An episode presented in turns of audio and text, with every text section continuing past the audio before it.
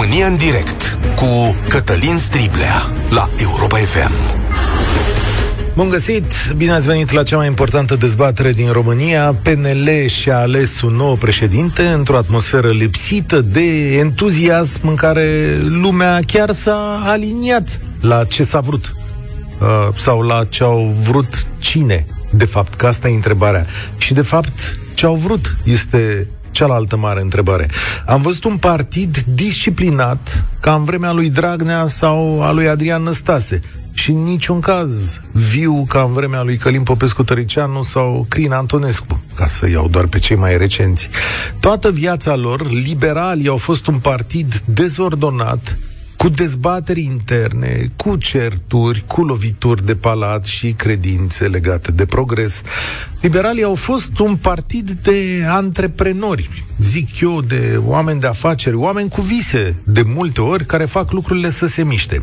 Iar acum sunt un partid de organizație și de administrație, un partid subordonat pe linie ierarhică în spatele cotrocenilor, nu al generalului Ciucă, și un partid în care, după cum ați văzut, nimeni nu crâcnește de asta și atmosfera tristă, lipsită de entuziasm ieri. Dar asta e mai puțin important. Dați deoparte.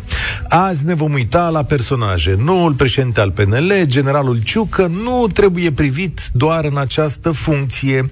Ce ați văzut ieri la televizor este debutul alegerilor prezidențiale din România. După o tulburare a partidului, domnul Iohannis și-a ales succesorul, iar planul este ca acesta să fie dus de partid într-un tur 2 al alegerilor prezidențiale. Dacă planul merge bine, opinia mea, acolo domnul Ciucă se va întâlni cu un reprezentant al radicalilor sau al populiștilor, ziceți-le cum vreți, probabil George Simion. Asta ar face alegerea mai ușoară, căci domnul Ciucă nu e carismatic, nu are experiență și mai atârnă și un plagiat în raniță. Analiza acestui plagiat este blocată în justiție, și aici fac o paranteză pentru stimata justiție din România. Domnilor procurori, să știți că nu mai suntem, domnule, în perioada Rodicăi Stănoiu. Aveți curaj, analizați, vedeți ce cu cazul respectiv, dați-i dumneavoastră ce verdict aveți de dat, după care lăsați pe cei din administrație să-și facă treaba, adică să dea interpretarea administrativă a plagiatului domnilor procurori. Este însă, domnul Ciucă, să revenim, închid paranteza aici, este însă domnul Ciucă prezidențiabilul potrivit? Omul pe care îl așteaptă România? Deocamdată știm că este singur în această cursă, că va merge împotriva lui George Simion, foarte probabil, și a mai cui, că mai trebuie niște oameni aici. Mircea Joană, Gabriela Firea, Alexandru Rafila, Cătălin Drulă, E cineva pe care nu-l văd? E cineva la care nu mă gândesc? E posibil să fi uitat pe cineva, în mod evident. Dar, de fapt, ce așteptăm noi pentru România? Mai sunt doi ani până la alegeri și încep să se facă socotelele, după cum vedeți. PNL a ales acest drum. România va fi și în următorii ani într-o situație complicată. Criza economică și cea inflaționistă vor persista. Spectrul sărăcirii unei părți din populație rămâne la fel de important vom trăi într-un context geopolitic profund schimbat. Să sperăm că nu va fi război, dar tensiunile din coasta noastră sunt aici pentru încă o generație. Și atunci trebuie să facem ceva ca nație, cea mai bună alegere posibilă, da? Trebuie să facem cea mai bună alegere posibilă din ce avem la dispoziție. Sau poate le spunem că alegerile astea pe care le au ei pe masă nu ne plac și, de fapt, cum ar trebui să arate omul potrivit pentru noi, cel care să conducă România mai departe, să știe să interpreteze acest sistem administrativ, da? Așadar, vă invit la dezbatere la România în direct 0372069599 îl repet, sunați-ne de oriunde din țara asta și din străinătate 0372 069599 este Nicolae Ciucă prezidențiabilul pe care îl așteptați? Contra cui credeți că va candida domnul Ciucă? Și, în fapt, ce așteptați de la viitorul lider politic al României? 0372069599 Această emisiune este și pe Facebook. Știți că m-am uit și acolo cu coada ochiului. Sper să avem mesaje bune și echilibrate. Dar pornim acum dezbaterea la Europa FM cu Mihai. Salutare, bine ai venit la noi! Bine v-am găsit. Uh, dacă este Ciucă omul pe care îl așteptăm ca președinte, depinde pe cine întrebați. Că ar putea să existe o mare maturitate care să zică, da, acesta este omul, ar depinde din cine e formată acea majoritate. Păi eu vă întreb pe fiecare deci, dintre voi, adică voi aici, ca și mine, personal, ca și mine, noi, noi vorbim în numele nu. nostru. Nu e pentru tine, per- Personal, nu. nu. De ce? Deci nici nu se pune problema. Pentru că, în primul rând, domnul Ciucă nu prea avea ce căuta nici măcar într-un partid politic. Da, păi la președinția unei țări care totuși trebuie să se bazeze pe democrație. Ori sistemul militar nu este o după a democrației, este un sistem necesar, e adevărat. Trebuie oricărei țări, se vede cu condițiile actuale. Dar nu putem să punem asta la baza niciunei democrații civilizate. Iar domnul Ciucă nu a demonstrat vreo clipă că, cum să spun, a înțeles cum funcționează în general democrația, politica, partidele. Până la urmă, despre politica nu e ceva mult, dar este reprezentarea demosului, a, a populației, da? În structurile stai, stai, de conducere. Stai, dar tu îi reproșezi că a fost, uh, că a fost militar, tocmai asta îi dă o carieră și să știi că nu, mai sunt... reproșez că a rămas ca ce a fost și chiar a mai și decăzut.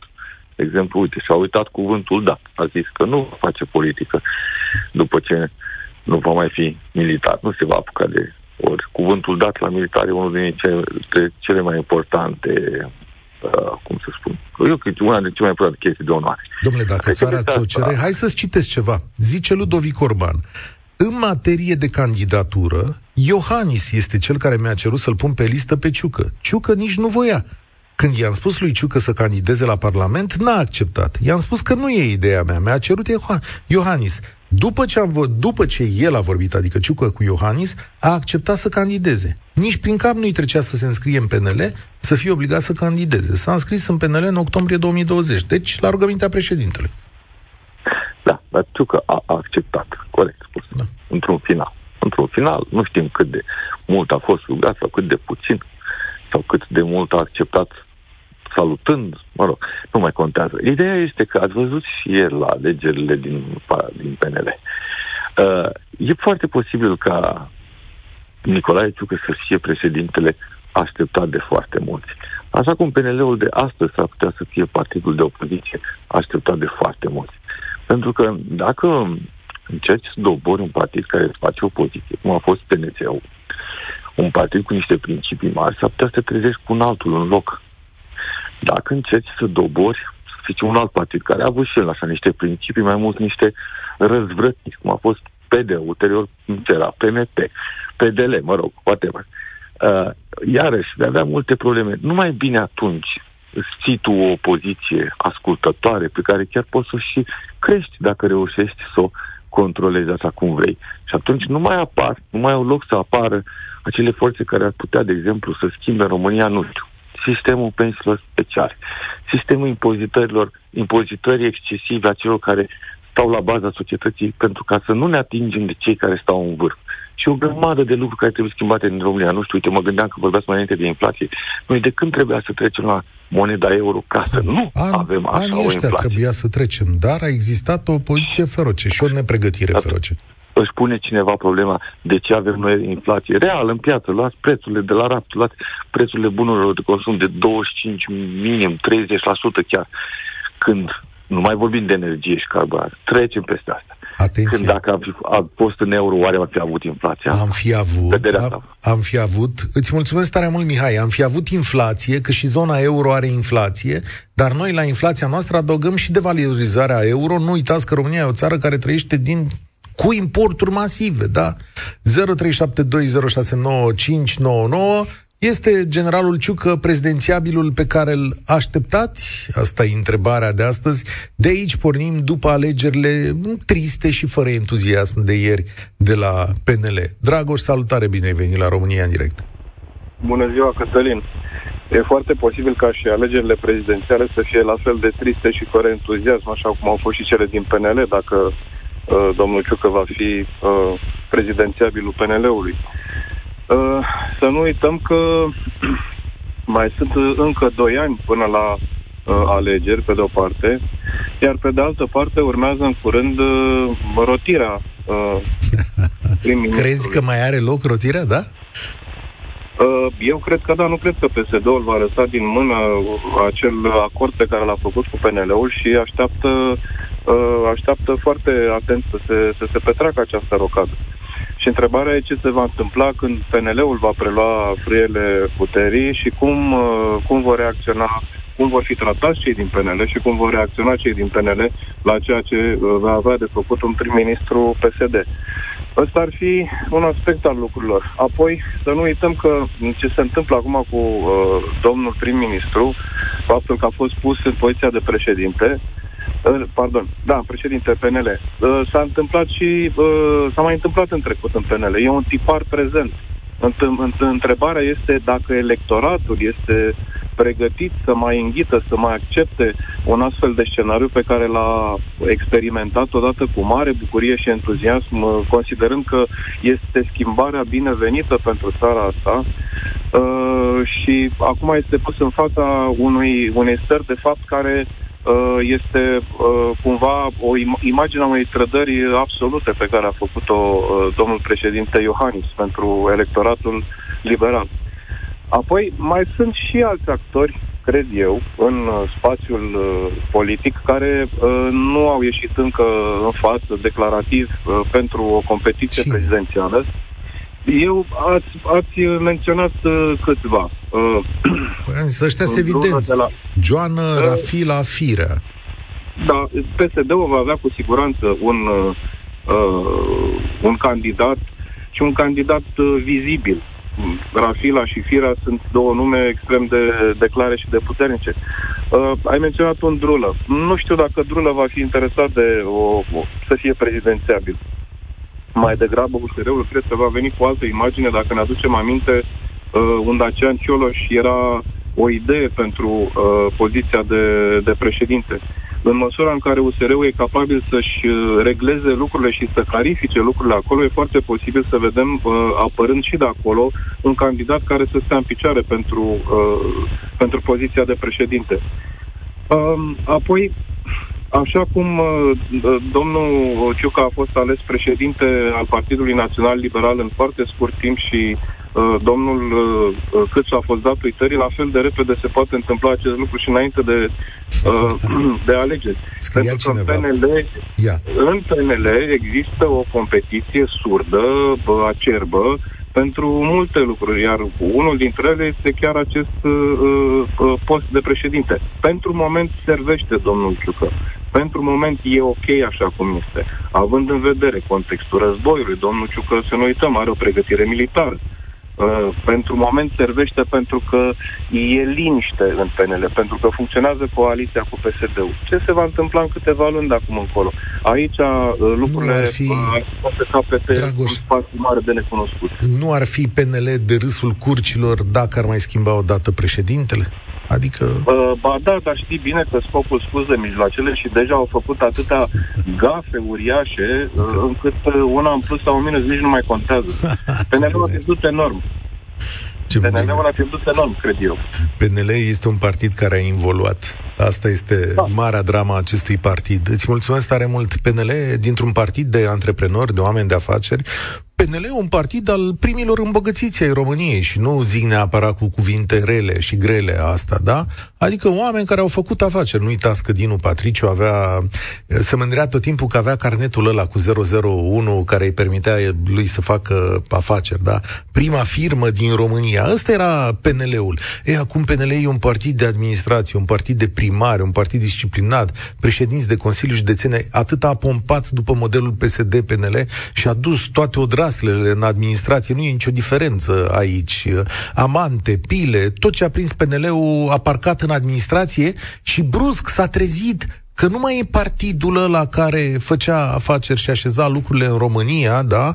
Cum își dorea Dinu Patriciu, să zică, domnule, să vină primul ministru la mine, așa zicea Dinu Patriciu, eu nu vreau să fiu prim-ministru, dar mi-aș dori ca primul ministru să vină dimineața la cafea la mine, să facă afaceri. Brusc, PNL, brusc. În câțiva ani PNL, un partid de ăsta, de la instituția cu tare, administrația cu tare, pune-i pe ai noștri, scoate-i pe ai noștri, Nicio diferență. Adică progresul ăsta antreprenorial a fost desfințat în partidul ăsta. Și acum, totul culminează cu un general, adică în răspăr, răspăr cu istoria lor. Radu, salutare, bine ai venit la România în direct. Bună, Cătălin. Categoric, Ciucă nu e prezidențialul care îl așteaptă nimeni și categoric nu e prezidențialul de care are nevoie România. Da, e foarte adevărat, e un general, vine din armată, ar trebui să vină cu un background, dar atenție foarte mare la cum vorbește Ciucă, rămâne o coadă de topor. Îmi cer scuze pentru... Dar nu-i de asta coadă de topor, stai puțin, coadă mm, de topor înseamnă... Din, mă rog, din punct de vedere al vocabularului. Deci vorbim de un da. om care este general, ceea ce teoretic care vine dintr-un teatru de operațiuni cel puțin unul, ceea ce înseamnă că ar trebui măcar soldaților lui, 100, 200, 1000 de soldați, să le vorbească liber, exact așa cum ar trebui să fie în stare să vorbească unei țări. Nu mi se pare că suntem la nivelul respectiv. Categoric, dacă vine dintr-o structură militară, cum e Armata României, nu vine dintr-o structură militară reformată, după model NATO, ci doar ceea ce ne-am dorit. Dar cu siguranță nu suntem acolo. Și acum, întorcându-mă la PNL, să fim serioși. PNL, eu sunt un liberal prin definiție, sunt medic și am profesat în privat toată viața mea. Dar Partidul Național Liberal nu are cum să mă reprezinte, pentru că nu din cauza laturii sociale sau așa, dar în primul rând din cauza practicilor. Ceea ce face Partidul Național Liberal acum nu este practică liberală. Nici din punct de vedere al limbajului, nici din punct de vedere al doctrinei, deși partea cu doctrina, să fim serioși, a vorbit de doctrină vorbim de liberal, acum putem vorbi de orice partid politic, dar vorbim de liberal, a vorbit de doctrină e o glumă. Să fie foarte clar. Da, da. Da, da, da, astea discuții mult prea aplicate în România, adică ce doctrină. La un dat PSD-ul lui Ponta scosese cel mai liberal cod de ăsta de finanțe, cod, cod fiscal din România. Deci nu, nu, nu, doctrinele, nu cred că cine intră astăzi într-un partid se uită la doctrină, ci cel mult la curățenie, iar alții se uită la pila pe care poate să-ți o dea partidul. Și slavă Domnului la pile, să trăiască PNL-ul, e măiastru. Dacă n-a pus PNL, pile peste tot, tot, tot e una. Asta este valabil oricum în România referitor la orice partid politic. Să nu uităm, în momentul în care se schimbă puterea, sunt probabil în jur de 1000 sau 2000 de funcții. Director la apele române, la barajele stricate, la floarea de colț, la ce vreți dumneavoastră. Și astea sunt funcții care sunt date politic. Sunt, uh, este partea de răsplată pentru că ți-ai făcut treaba în campanie sau pentru că ai cotizat, toate chestiile astea. Și atunci, aici PNL-ul nu se diferențiază cu nimic față de nimeni. Și ca să ne întoarcem la a doua întrebare a dumneavoastră, referitor la ce contracandidat. Da. da, un contracandidat comod, categoric ar fi George Simion, dar probabil că nu o să ajungă acolo. Un contracandidat teribil de incomod, dacă cumva uh, domnul Ciucă ajunge prezidențiabil, ar fi domnul Joană. Dar aici depinde cărui partid se va alipi domnul Joană, pentru că domnul Joană, fost diplomat, venind vicepreședinte NATO, un om care vorbește liber și extrem de aplicat și fiind în stare să susțină fără niciun fel de problemă cam orice dezbatere la un nivel net superior față de domnul Ciucă, dar întrebarea este de cine se poate lipi domnul Joană e cum? Numai la PSD. Nu... Domnul Joană nu mm. poate să candideze fără PSD, adică aici lucrurile sunt clare. Categoric, dar uh, credeți că are loc domnul Joană la PSD? Prima întrebare și dacă credeți că domnul Joană și-ar dori să se lipească la PSD din nou? Răspund la a doua întrebare. Da, la prima nu toată lumea îl iubește, dar să poate face iubit. Cred că domnul Joană vrea să fie candidatul PSD. Sunt convins de treaba asta că în altă parte n-are un să se aducă sau cine știe, poate vreo chestie din asta, o coaliție unică, nu-mi dau seama. Dar în primul rând, domnul Joana vrea să fie candidatul PSD și eu îl simt pe Mircea Joana lucrând la lucrul ăsta. Adică, pentru mine este vizibil cu toate semnalele, conferințele, aparițiile lui Mircea Joana. Mircea Joana este într-o, uh, cum să zic, plasare a cunoștințelor și calităților sale din nou în piața românească. Apare la interviuri, uh, uh, comunică, e prezent, își creează profilul ăsta de om angajat în război, deci cu siguranță vrea și vrea cu PSD, că n-are un să vrea în altă parte. Este, dacă ar fi să-i punem în acest moment pe domnul Ciucă și pe domnul Joanu, unul lângă celălalt, Mircea Joană este clar net superior la cel puțin 70% dintre capitolele unui prezidențiabil. Da. La un must-have, să zic așa. Este îți dau dreptate, Radu, uh, dar uite, îndrăznesc să pun pariu cu tine că nu, nu va fi formula asta. Din păcate, și fii atent la ce spun acum, această, uh, dacă acești doi oameni ajung să contracandideze unul împotriva altuia, s-ar putea să fie varianta optimistă pentru România, la cum arată lucrurile acum, cu informațiile pe care le deținem. Din păcate, asta zic, s-ar putea să fie varianta optimistă pentru România. Da, ex- S-ar putea există să... o posibilitate foarte mare să ne trezim într-un turul 2 cu o Gabriela Firea și cu un George Simion și atunci Bravo. din nou vom vota Bravo. răul cel mai mic. Bravo. Adică Și șansele care e sunt răul foarte cel mai mari. mic? Ia, este. Uh, nu știu care, care este e răul cel mai mic. Uit, uitându-mă la Franța și la faptul că trei dintre candidații francezi au fost parte a partidelor extremiste, doi de dreapta și unul de stânga, uh, mă întreb, suntem noi acum în cea mai rea postură posibilă? Da. Pentru că s-ar putea să nu fim. S-ar putea să ne mai aștepte, nu știu, un al doilea aur, dar poate pe cealaltă parte, pe cealaltă extremă. Extrema dreaptă. Deși, da, deși aur are, acoperă foarte bine zona respectivă. Îți mulțumesc tare mult. Sunt două lucruri pe care le spune aur. Unul legat de sărăcie și al doilea legat de naționalism. Deci e un partid care se pricepe să acopere bine toate extremele. Uh, domnul Ciucă mai are o mare problemă. Domnul Ciucă are un plagiat despre care nu știm nimic, că instituțiile statului respect justiția română. S-au angajat cumva la această operațiune de tăcere în această poveste. Aici, dacă domnul Ciucă vrea să fie cu adevărat prezidențiabil, domnul Ciucă, rezolvați chestiunea asta. Da, problemă. Spuneți, domnule, am dat o bară. Așa era pe vremea aia, așa se făceau, nu știu. Inventați o chestiune de asta, așa face un militar. Crede cineva că dacă domnul Ciucă rămâne cu plagiatul nerezolvat în următorii doi ani, că procurorii încă muncesc la dosar. Știți, apropo, că procurorii au luat singura copie existentă la facultatea de apărare, la Universitatea de Apărare, n-are cine să se uite în dosar, să uită dumnealor în momentul ăsta. Domnule, rezolvați asta, că asta trebuie să facă un candidat la președinție. O să apară și alte lucruri, așa e în campanie electorală. Dumitru, salutare! Este generalul... Bună ziua! Este prezidențiabilul așteptat și dacă nu el, cine? Uh, cu siguranță nu este. Nu cred că reprezintă o parte din populație. Uh, a pornit cu stângul, are un scandal foarte mare. Cred că vorbim prea puțin despre scandalul cu doamna Emilia Șercan. Stați așa un pic. Emilia trebuia să vină astăzi la emisiune. Uh, din păcate, programul ei s-a uh, preorientat, a fost invitată la o instituție importantă și ea și mâine într-o serie de întâlniri din astea în care e audiată și își prezintă cazul și uh, am stabilit că ne reauzim de marți încolo să vedem cum pot programele amândurora ca să vină în emisie aici să stea de vorbă cu voi. Am închis paranteza. Te rog. Mulțumesc. Nu, nu cred că este prezidențiabil. Uh, a pornit dintr-un scandal uh, și nu cred că reprezintă o parte a populației. Este un om care discută într-un fel care nu atrage. Pe mine, cel puțin, nu mă atrage cu nimic. N-are exercițiu, dar aici să facem.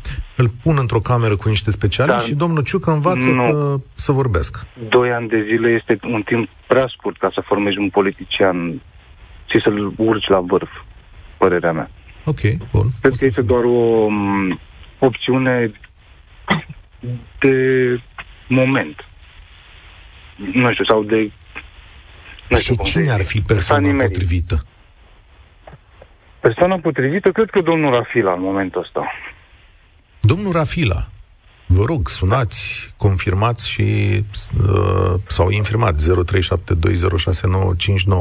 Domnul Rafila, de ce? Cunosc pe cineva căruia i-a fost profesor uh, și din câte am auzit este un om serios, pare un om serios, Mhm. pare un om care știe ce vorbește. Mhm. Eu nu simpatizez PSD, Mhm. ca să înțelegeți. Dar singurul care ar putea fi în momentul ăsta un om pentru această funcție, cred că ar fi domnul Rafil. Ok. Da, nu, nu vreau să vă contrazic, m-ați pus pe gânduri. Uh, eu pot doar să vă atrag atenția că în timpul perioadei în care România ar fi trebuit să aplice niște măsuri restrictive legate de COVID sau că ar fi putut încuraja vaccinarea, domnul Rafil a, a făcut niște compromisuri politice majore, adică nu s-a purtat ca profesionistul de medicină, ci ca politicianul Rafila, ca să, ca să fiu elegant. Mi se pare că a tras Tocmai... foarte multe frâne așa, de care domnul George Simion s-a bucurat mai târziu. Noi avem nevoie de un politician, nu de un medic. Aha, okay. Avem nevoie de un om care să înțeleagă că uneori trebuie să faci și compromisuri. Dar nu avem nevoie de un om care să înțeleagă că dacă aplici știința, logica și legea ne merge mai bine decât dacă te pui în brațele populismului, de exemplu, că așa a făcut domnul Rafila. Domnul Rafila s-a uitat care tabără e mai mare și a zis, aha, ăștia care nu cresc și nu vor sunt mai mulți, ok, mă duc acolo. Eu cred că pandemia era deja pe sfârșit. Da, mai avea... A, da. Da, aici lucrurile deja se calmaseră. Domnul Rafila nu a prins uh, perioada aceea de agitație și... A prins finalul. Nimeni nu știa ce să facă. Da. Greșelile din pandemie au fost făcute de cine a fost atunci. Și anume USR, PNL, eu sunt simpatizant USR, dar acolo s-au făcut greșeli mari. Eu vă pun nu la încercare, au... asta e datoria mea aici, să pun întrebările potrivite despre un om sau altul. Deci spuneți dumneavoastră că domnul Rafila cu domnul Ciucă, că domnul Ciucă se duce așa, în primul tur al prezidențialilor, eu pun mâna în foc, țin pariul ăsta. Nu cred că PNL poate să mai trăiască o rușine din asta, să zică cu șase luni înainte de alegeri, hopa, ne-am răzgânit, uite, l-avem pe Rareș Bogdan aici. Eu cred că PNL ne-a convins că poate să trăiască orice rușine. nu cred că mai are ceva de arătat. Este un partid ieșuat. Uh, cred că domnul președinte a făcut niște calcule greșite în ceea ce privește um, PNL. Ori nu a avut uh, informațiile corecte, ori la un moment dat, să vă spun sincer, ca să vorbim deschis, mie mi s-a părut că încearcă să distrugă PNL-ul. Serios? Mie așa mi s-a părut. Mi s-a părut că încearcă să-l, să-l facă dintr-un partid uh, mic, un partid inexistent. Dar se pare că domnul președinte avea planuri mari cu PNL-ul. Da. Nu știu, o fi slab ca politică Cine? sau nu are informațiile da. Exact. Mulțumesc tare mult. Uh, unii oameni pe Facebook zic așa, de ce faceți publicitate PNL-ului? Nu funcționează așa. PNL-ul este partidul de la putere din România. Alții spun că presa vorbește mult prea mult despre aur. A avea o problemă nu înseamnă să o eviți, ci înseamnă să vorbești despre ea. Cum o să cunoașteți dumneavoastră răul dacă nu este explicat? Credeți că alții români nu vorbesc despre aur și despre candidatul lor? Credeți că George Simion nu se pregătește pentru președinție dacă noi nu vorbim aici despre el? Sau cum credeți că funcționează viața? Nu ne uităm acolo și zicem după asta, ia uite domnule, a venit și George Simion aici. Nu. George Simion se pregătește cum știe el mai bine, cu populismul pe care aur îl practică, cu înfricoșare, cu răstălmăciri, multe despre care va trebui să mai discutăm aici, da? Și ei se pregătesc în felul lor. Ei au această viziune despre România. Cum ar spune unii dintre colegii lui, să facem o Românie ca soarele sfânt de pe cer, nu? Știe domnul Simion că e de la istorie. Ceva să zică exprimarea asta. George, salutare, ești la România în direct. Bună ziua, domnul Striblea. Uh, haideți să vă să încep așa cu întrebarea pe care a spus-o. Uh, consensul este toți cei care lucrează în direct au spus că nu este un om potrivit pentru această funcție și eu sunt de părere și de același lucru. Uh, cred că un om, omul potrivit pentru, pentru funcția de președinte al României ar trebui să vină în fața noastră, a publicului general, și să ne pună și o altă alt, problemă într-un alt fel. Să decidem o dată și pentru totdeauna ce fel de republică trebuie să devină România, una parlamentară sau una prezidențială. E foarte bună întrebare. Pentru că din 2004 eu am 35 de ani. În 2004 am, atunci am făcut 18 ani și am votat pentru prima dată. Uh, din 2004 am văzut problema asta constantă, lupta asta dintre uh, președinte și prim-ministru.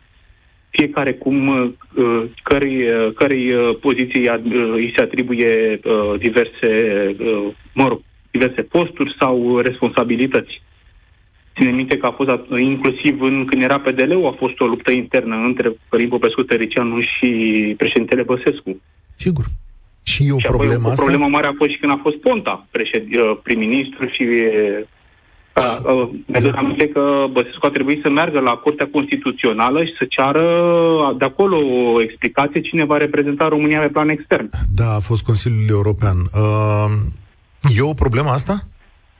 Păi eu consider că e o mare problemă asta, pentru că noi, în mod normal, votăm direct președintele și mereu, deși dumneavoastră acum la, cu această emisiune puneți problema cine, ne va, cine va fi președinte, cine ne va conduce. Da.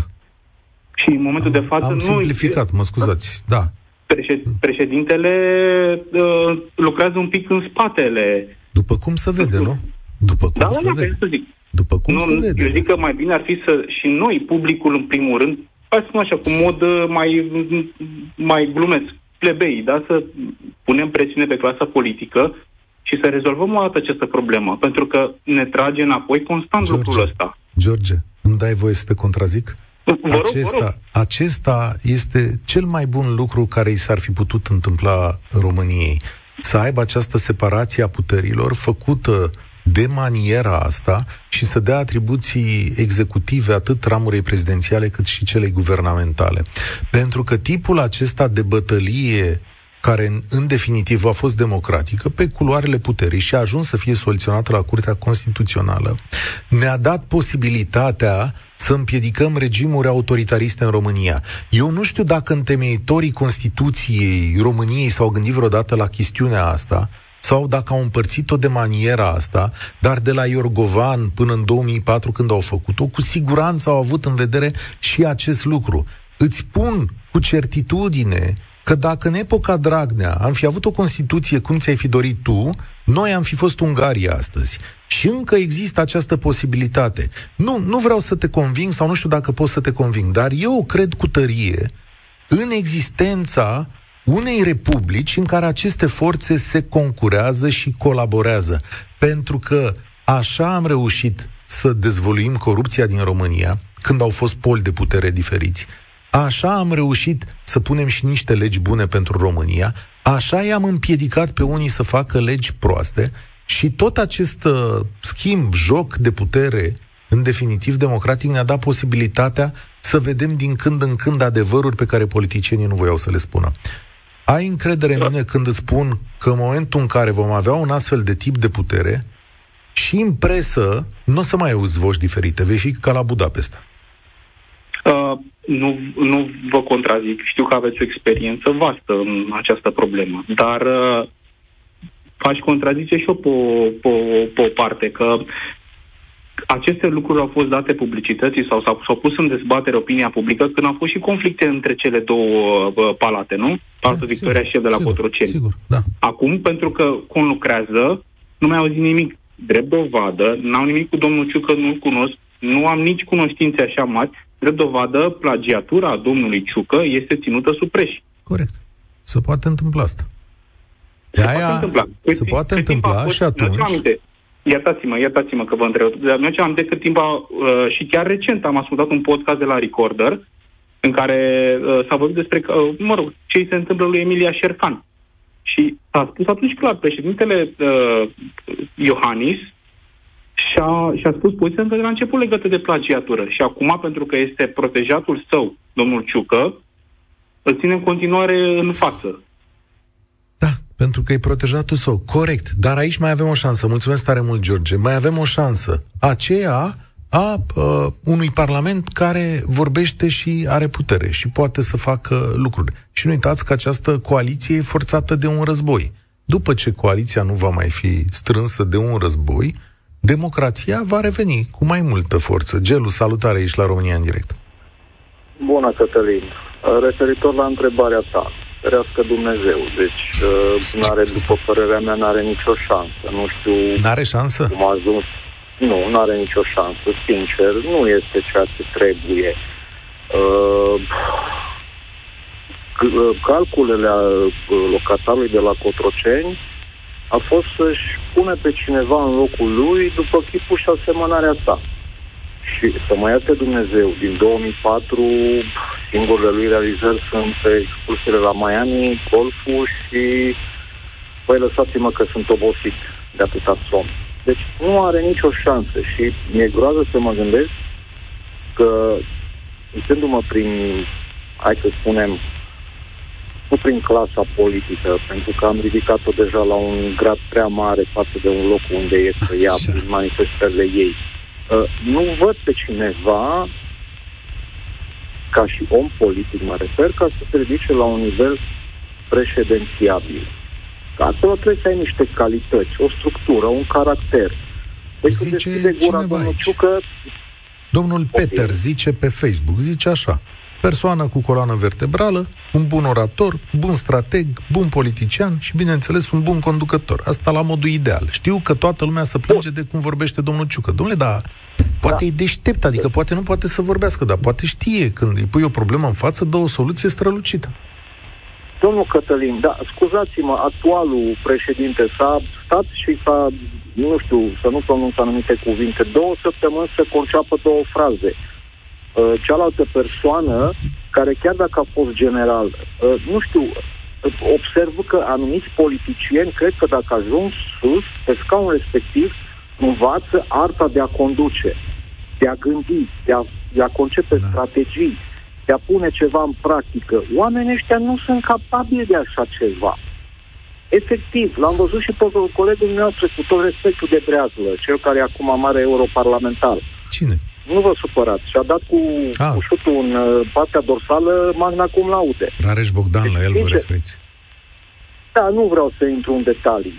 E vicepreședinte deci, la PNL, deși... Da. Deci nu văd pe un om onest și care să aibă Păi, nu vă supărați, actualul locatar de la Cotroceni, când îți mor oameni în spitale, tu în loc să arăți empatie față de uh, populație, tu te duci la schi? Păi, dar chiar nu ți este rușine nici un pic, mă?